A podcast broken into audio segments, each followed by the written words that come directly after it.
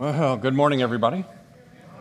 Thanks for bringing up those lights, John. It's nice to see faces, and uh, even though they are masked, it's nice to see you guys this morning. My name's Tony Diekman. I'm one of the pastors here at Trinity, and it's uh, my privilege uh, to share God's Word with you. It's that time in our service there, that we start to get into God's Word and kind of unpack it and, and, and see um, what it is that He's trying to teach us today. And we do believe He's the one that's doing the teaching. Uh, at least that's the plan that he's the one doing the teaching. And so we're actually in a series. This is the fifth week, I think it is, of a series uh, that we're taking a challenge called the Being Challenge. Uh, a pastor named Zach Zehnder wrote this book, and he's challenging everyone to take this challenge of learning how to be with God and, and spend more time with Him, and for the purpose of deepening our relationship with Him. And he believes that being with Him is the most important thing for all of our doing for God, all of our living actually flows from our being with God. And so we look to spend more time with Him. So, for the purpose of actually looking, living, loving to be more like Jesus. Again, for the purpose of deepening our relationship with Him. And we've looked to see the importance that community plays in that role, that we experience God and actually experience Him as a community. And we need a diverse community in order to see more aspects of Him. And last week we, we discovered and we saw and were reminded in some cases that God's word is essential to that relationship, that it's in His word that He actually speaks to us and, and shares with us the truth about Him. It's His word to us to reveal His character, His nature, His plan for our life is revealed in His word. And He does that because He he cares for us. And, and it's as we spend time in that word that He actually changes us. As we spend time in this community, he changes us through the power of His Word. And today we're going to look at this practice, this third habit of prioritizing prayer that we see actually in the life of Jesus. All of these habits that we've been looking at, we see exhibited in the life of Jesus. And, and believe it or not, Jesus prioritized prayer. Jesus, the Son of God, God incarnate, prayed to God the Father. That's uh, wrap your head around that if you can. But he prayed. And really, you think about it, if Jesus, the Son of God, prayed, what else do we need to say? But we should pray. We should prioritize prayer, right? I, I really don't need to say anything else today. And I said that at the first service, and somebody stood up over here thinking that I was literal, like what I said, but like he hadn't been here before. But I typically will go longer than that. And, and, and I'd go longer because I need to go longer. What God is doing and, and, and listening to God's word, because it's not just that. He continually reminds us because we are forgetful. I know I am forgetful, and, and prayer is a habit that is, is beneficial. God gives us the ability to communicate with Him. It's for our benefit. What God does what we see over and over again is what He's done is for our good, for our benefit. And so we pray because Jesus prayed, but we pray because He is working. And it's an opportunity, it's a gift that we can actually communicate with the God of the universe. Like, how remarkable is that when you stop and think about it? So let's pause for a minute and think about that as we pray as we begin. Father, we thank you for your word. We thank you that you would actually go to the lengths of communicating with us, that you would communicate in a way that we could understand through our language. We thank you for the gift of those around the world that keep translating your word into different languages so others around the planet can hear your word in their own language. Father, we ask your continued blessing upon that work, that that would continue until your son comes back. But this morning we ask you, you'd communicate in our language, that, that the words of my mouth, the meditation of my heart would be clear, that we could understand this language, that what I teach would be your words, that you would mold us, shape us more into the image of your Son through the power of your Holy Spirit by the, and through your word. In Jesus' name we pray. Amen. So let me ask you guys a question. Um, do you guys ever remember being taught your first word? No one? No one ever remembered being taught your first word? Who here, whose, whose first language is English? Like that was your original language, right? Anybody else have a different language that was their original language? No one? Oh, Anita. What was your original language, Anita? It was German, right? Yeah, it was German. So it wasn't English. So you had to be taught English at a later age, right? But in your original language, do you remember being taught your first word or how to speak? And we don't, right? I was reading a book. It's by Eugene Peterson. You know, he's the guy that paraphrased the scriptures into the message, right? And, and so he wrote this in his book, Working the Angles. He says, Because we learn language so early in our lives, we have no memory of the process. And so we grow up and we think that, that it had to do with us, right? That, that really learning languages was a thing that we did. But it, it really isn't. He goes on to say this. Um, he goes on to say, language is spoken into us. He says, we learn language only as we are spoken to. And then we are plunged at birth into a sea of language. Then, slowly, syllable by syllable, we acquire the capacity to answer mommy and daddy and bottle and blanket and yes and no. I think he's got that in the wrong order. I think no is like the first word, right? Not one of these words was a first word. All speech is answering speech. We were all spoken to before we spoke. We spoke because we were first spoken to. And researchers show us that, that children actually actually absorb a lot more than you think. And, and it has a huge impact on the amount of words and the breadth of the vocabulary that you speak to your children. And researchers have found that children learn best through stories. Not surprising, right? I mean, we just sort of like, we do that. But words are important because it not only teaches them speech, but it teaches them who they are. Through language, it's communicated who they are right? So, as parents, right, you are the key. You are the key to your child's first words, to understanding the language, understanding who you are, mommy and daddy, and understanding who they are, and understand that they can say no. I mean, they learned that from you. Words are powerful, it's, but they have to be taught.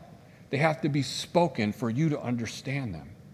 He, Peterson goes on to explain that just like we are taught language, prayer, he, he says prayer is a language that originates and initiates in God. He goes on to say this it's essential, therefore, to practice the practice of prayer that we recognize what he calls the overwhelming previousness of God's speech to our prayers. He's saying the theological principle has practical consequences. It means that our prayers should arise out of immersion in the scriptures, out of God speaking to us. You start to see how all these habits are interconnected? You know, it's our study of scripture teaches us who God is, but it also informs us who we are. But primarily, it's, it's speaking words to us. And that happens in prayer. Our prayers are actually praying the language that God speaks to us. And we pray that back to Him. And, and, and when we do so, it changes us, it shapes us, it, it informs us. There's a previousness to our prayers, if it is indeed prayer, that is informed by God's Word, and it doesn't originate in us. Are you following with me? Jesus himself, as we say, is the target. Jesus himself prayed. He prayed a lot. And if he's the target and we're, we're, we're actually practicing the same habits that Jesus practiced, then we should learn from him. And what we learn from him in Scripture is that he often he got up early in the morning. Early in the morning, he set his whole day before while it was still dark, he would go out into a solitary place and he would pray. So Jesus prayed early. It's a way to just orient your day. Sometimes you wake up in the morning and before you even think, you know, the alarm clock goes off and your feet hit the floor and you're off on your day. Praying early in the morning helps orient those first steps, helps orient your heart. And we see that in the life of Jesus. Before everybody was up, Jesus himself, the Son of God, was praying early. Not only was he praying early, but we're told that he prayed often. Jesus often withdrew to lonely places and prayed. It wasn't just something he did when, when things got tough. It was, thing, it was something that he did all the time. I mean, he prayed when, when he gave out the five, to fed the 5,000. He prayed for, the, for Lazarus to be raised from the dead. He prayed for instruction. He prayed for encouragement. He prayed for strength. Jesus prayed all the time. He prayed continuously. And, and it makes sense, doesn't it? At least it, it should make sense. I mean, think about it. Before he came to earth, he was with the Heavenly Father in heaven. And, and they were together like all the time, right? I mean, I assume they were together all the time. And, and they, were, they, were con- they were conversing all the time. So, why should that change because he comes to earth? Why should it change? Don't you, wouldn't you expect Jesus to continue to have a conversation with his heavenly Father? His pro- where he is shouldn't make a difference. And you know, when my kids all went to college, I sat every one of them down, every single one of them before they went off to school, and I had the same speech. I said, Your mother has seen you and spoken to you most every day of your life. Going to college should not change that. Call your mother. And, and they do. They, they don't call her every day. They used to call her almost every day. But they, they call her several times a week. They don't call me, but they called their mother. I didn't tell them to call me, did I? But they do. They call their mother all the time. Why should your proximity change? Why would we expect anything different from Jesus? And, and if we're going to be like Jesus, why would, it, why would it matter? I mean, Scripture tells us to pray. Jesus instructs us to pray. And so we pray. And so today, what I want to do is answer these three questions. I know there are more questions about prayer, but these are the three that I thought we'd tackle, you know, kind of keep it in the box. Like, what is prayer? How should we pray? And, and what should we pray for? I don't know, maybe you have those questions, maybe you have those questions answered, and, and, and you can help me. So, what is prayer? Well, chances are, if I ask you to write down on a sheet of paper, what is prayer, I'd probably get back as many descriptions as there are people here in this room. I would get different answers from everyone. And just go online and, and, and check with the Google and see what the Google says to you about prayer. Uh, I did that. And here's what some of the answers the Google gave me it says, prayer is the raising of one's mind and heart to God or the requesting of good things from God. Another one said, Prayer is our direct line with heaven. Prayer is a communication process that allows us to talk to God. It's like a walkie talkie, right? And prayer is talking to God, it's our way of communicating our thoughts, our needs, and our desires of Him. Okay, that's like one, like one view, kind of like together, right? It's us communicating to God what we need. Right? Now, here's where it changes. Prayer is a spiritual communication between man and God a two way relationship in which man should not only talk to God, but also listen to him. So this, this one says, no, and it's not, just a, it's not just a monologue, it's actually a dialogue. And another one says the same thing. Prayer is giving our attention to God in a two way spiritual relationship where He talks, where we talk to God and also listen to Him. So some think it's just us talking to God, others think it's no, there's this conversation between us and God. And so I thought we'd use a working definition in, in one of the Bible dictionaries that I use. And, and this is what Eerdmans Bible Dictionary says of prayer it says, any form of communication with God, any form, could be spoken out loud, it could be spoken in your head, it could be something that you can't even think of or express, but is you something that you're desiring in your heart, or something you're trying to express but you can't put words to. Sometimes it's song right? The words we just sang could, could be seen as prayer. Any form of communication with God, not with just anybody. It's not just throwing the words out there with anybody, but throwing them out there with God, the God of the Bible, the triune God, Father, Son, and Holy Spirit. It's communication with Him, right? On the part of believing people. Prayer is a communication between God and the believing people that we see in Scripture. Jesus even said, The reason you don't understand me is that you, you're, you're not my Father's children. I know who your Father is, and your Father is not God. That's the reason you don't believe me. That's the reason you don't know who I am. Prayer is a language between the believer, those who have faith in Jesus that He's given that faith to, and God. That is prayer. Any form of communication with the one true living God, between God and that believer, in response to situations that may arise in life. Uh, uh, simply like to reality. Like, what, what are you dealing with? Not to make believe situations or hypothetical, but actually, actually help you and communicate as you actually go through life, as you deal with the things of your life, the day to day aspects of your life. Prayer is a part of that life. That you would communicate with God. Why would it change because you're going through something good or you're going through a struggle? Why, why would the circumstances change communicating with God? It shouldn't. Your communication with God isn't affected by proximity and it's not affected by your circumstances. It's something that we do at all times, in all circumstances, in all ways. And in God's character, we know that it's, it's, it's for our good. Here's, here's what I would say about prayer it's like prayer is a dialogue between God and his children that is initiated, informed, and shaped by God through his word. Our prayer has a previousness to it, right? And it's formed and shaped by His Word. That's what prayer is. Prayer is, is communicating with God, trying to understand who God is and who I am and how I move throughout my day and how He can help me, shape me, mold me, shape me, not just for me, but for others as well. Paul says this in Romans. He says, so don't be conformed to the patterns of this world.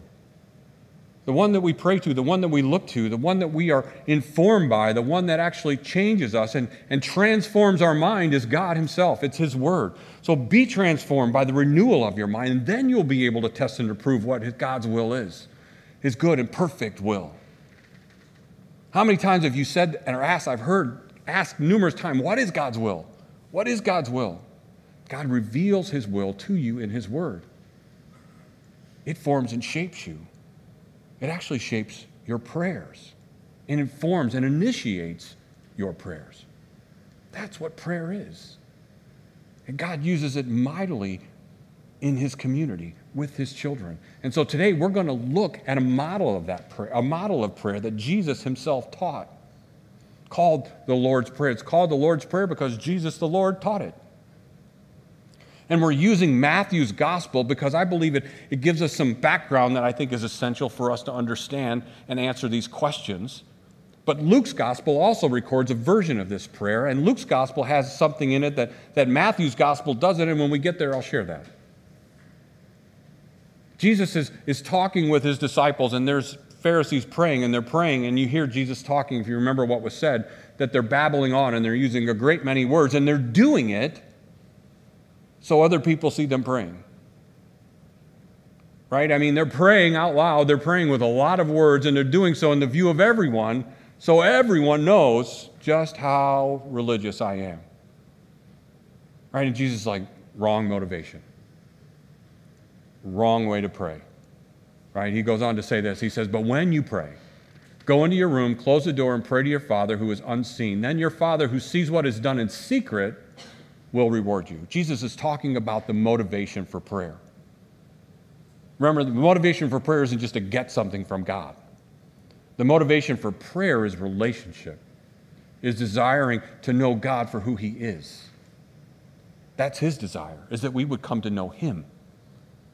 Not for what we get from Him, but that we could come to worship Him and love Him for who He is in Himself, not for what He gives us right? The work of the work of couples in marriage, the work in relationships, of all relationships, really, to experience true love is when you experience someone loving you for who you are, not for what you give them, or not for what they can get from you. Right? But actually loving them for who they are and, and, and all that they are. I mean, that's something that God does for us. Right? We read over and over again that He loves us just as we are. He loves us for who we are, not by, for what we do for Him or, or what we haven't done for Him. He loves us for who we are. And the same thing is true here. Jesus is saying, no, no, no. When you go to pray to your Heavenly Father, go with that motivation. Go with the motivation to know God, to seek Him, and to know Him better. And you know what will happen? He'll give you what you, what you need. He will reward you, and He will, will help you understand more of who He is. If you seek Him for the purpose of understanding Him, He's going to show up every time.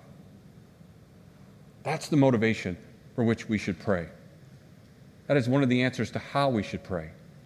But in Luke's gospel, we see that the disciples turn to Jesus and they say, Well, well Master, teacher, teach us to pray like we've seen you pray. We see you pray all the time, so teach us. And so Jesus' response to that is, Okay, here's how you should pray. And he goes on to say this He says, Our Father in heaven, hallowed be your name, your kingdom come, your will be done on earth as it is in heaven. It's here in this prayer that we learn how to pray, but also, I think, what to pray for. He teaches us how to pray with the right motivation. And here he teaches us how to pray by informing us of who God is. Right? God is our Father. He is our Father. He, is, he isn't just this distant being, He's not this uninterested deity that exists, that just is. But He's a relational being. And, and Jesus says He's our Father. He's not just my Father, He's our Father. That word our is a plural word, meaning He is our Father, those who are children of God, those who have faith in Him. He's your Father too. He's a relational God, and He's your Father. But he goes on to say that he's not just any father, he is the Holy Father. He is completely other than. He is completely perfect, without sin, always living up to every obligation. That's who he is.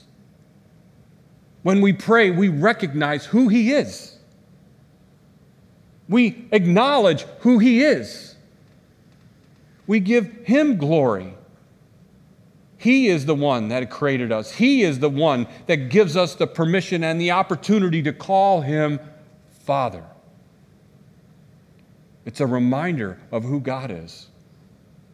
And then he goes on to tell us that not only is he holy, but his name is hallowed, his kingdom is hallowed, his will is hallowed, Everything about him is other than. Everything about him is holy. His name, it's not just Jesus' name is holy, but everything that that name conveys about him. His will is perfect, his kingdom is perfect. And his desire to bring that kingdom through Jesus into this world everything that we pray and how we should pray is first and foremost recognizing who we're praying to and, and what are his characteristics and what is his character and nature. It's an acknowledgement of who he is. And at the same time, it's an acknowledgement that I'm not him. All right, it's an acknowledgement that if left to my will, I'll establish my kingdom and my ways and try to establish heaven here in my way.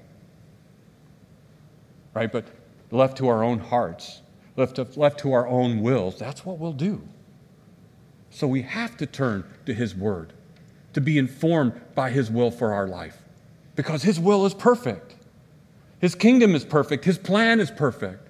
Timothy Keller says this He says, Without immersion in God's word, our prayers may not be merely limited and shallow, but also untethered to, from reality.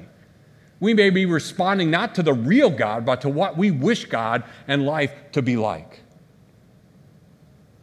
If we pray just in our own desires and our own cares, then it can easily become untethered, he says, from reality, from God's will for our life. And so we pray Thy will be done on earth as it is in heaven. Thy will, in accordance with His word. Our prayers are informed, initiated, and shaped by the Word of God. That is how we pray, acknowledging who God is, which informs who I am, which reminds me I really want His will in my life and not my own. Because if left to my own, I see where that ends a lot. And so He not only wants to shape our lives, He wants to shape our prayer, He wants to speak His words into us, to teach us His words. He goes on in Matthew to say this Give us today our daily bread and forgive us our debts as we also have forgiven our debtors. And lead us not into temptation, but deliver us from the evil one. See, here I believe he answers the question as to what should we pray for? And he says we should pray for our daily bread, for what we need daily.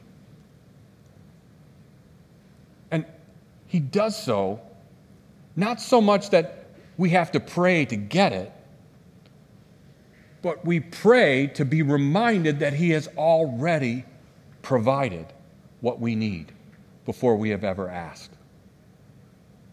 The air that we breathe, the ground that we walk on, the fact that we can stay connected to the ground, the fact that we're absolutely alive.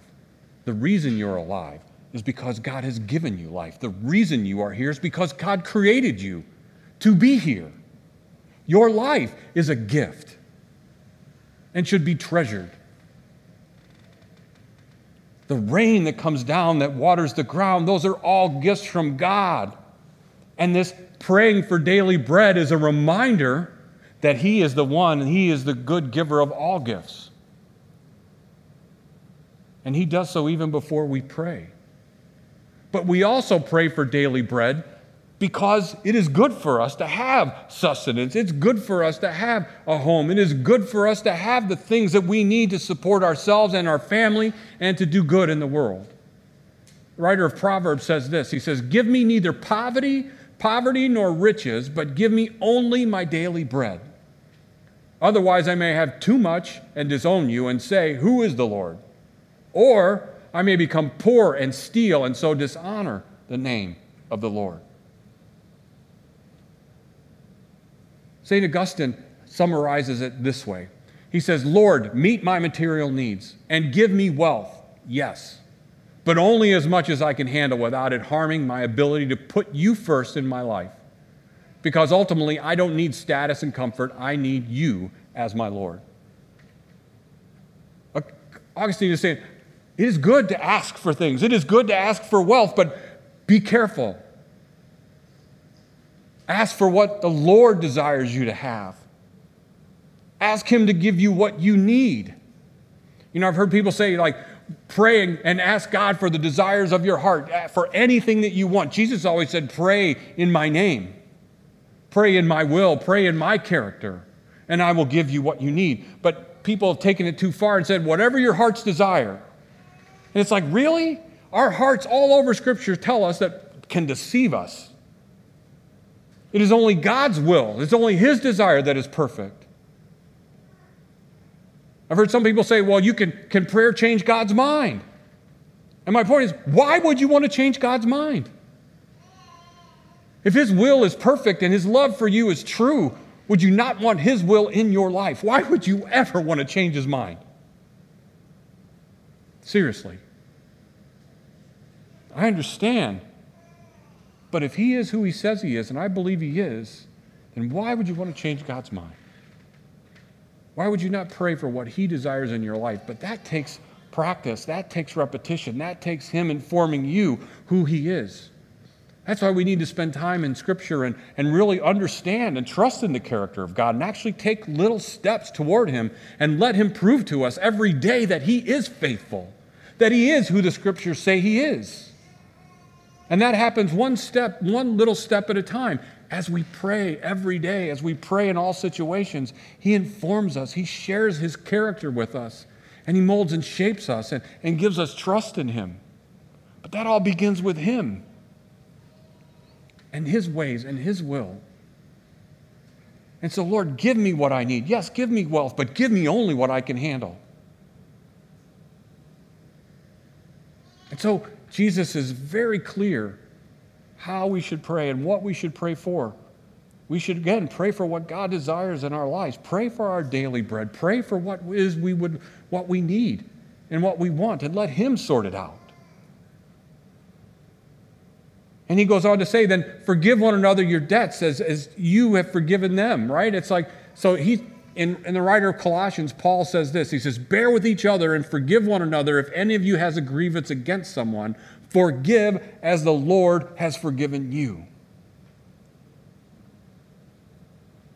What Jesus is saying here is that it's not that you, need, you, you will get forgiven only if you forgive others. He's saying, no, you have already been forgiven, and you will experience that forgiveness as you forgive. You will experience the life of Jesus when you forgive someone that doesn't, in your estimation, deserve it. But again, neither did you. You will experience what it is to give forgiveness. And in doing so, your own forgiveness becomes more secure in your own mind because you experience what it's like to be Jesus and to forgive someone because you have been forgiven. It's a reminder of who Jesus is. What should we pray for? We should pray for the heart to forgive others as we have been forgiven. That's God's will. That's His perfect will. And, and then it's no surprise, I think, that he goes on to say, then, then lead me not into temptation, but deliver us from the evil one. Right? It's a reminder, right? Because we hold back forgiveness from people because we believe they're the enemy, that they're the ones we're struggling against. But remember, earlier this year, we taught through Ephesians, and what Paul tells us is that they're not the evil ones. They're not who we're fighting against. Our brothers and sisters the people on the other side of the political aisle, the people on the other side of the socioeconomic problem, they're not the enemy. But there is an enemy, and he's real. And he is working in this world against you and against God's plan. And the way he does it is it gets you to point the finger at somebody else and make them the problem. And, Jesus said, Remember, they're not the problem, right? The problem is there's an enemy working. And he's still working in you and, and convincing you that you can fix it, that they're the problem. Jesus goes on to say this in John. He says, My Father's will is that everyone, everyone who looks to the Son and believes in him shall have eternal life, and I will raise them up at the last day. God's will, his desire is that all men would come to a saving faith in Jesus. Jesus is saying, but there's someone else who has another will. And his will is that everyone would look at, on Jesus would reject him and understand that they could be their own king. They could find their own way. And they could actually make heaven on earth with all the right things, with all the right friends, in all the right places.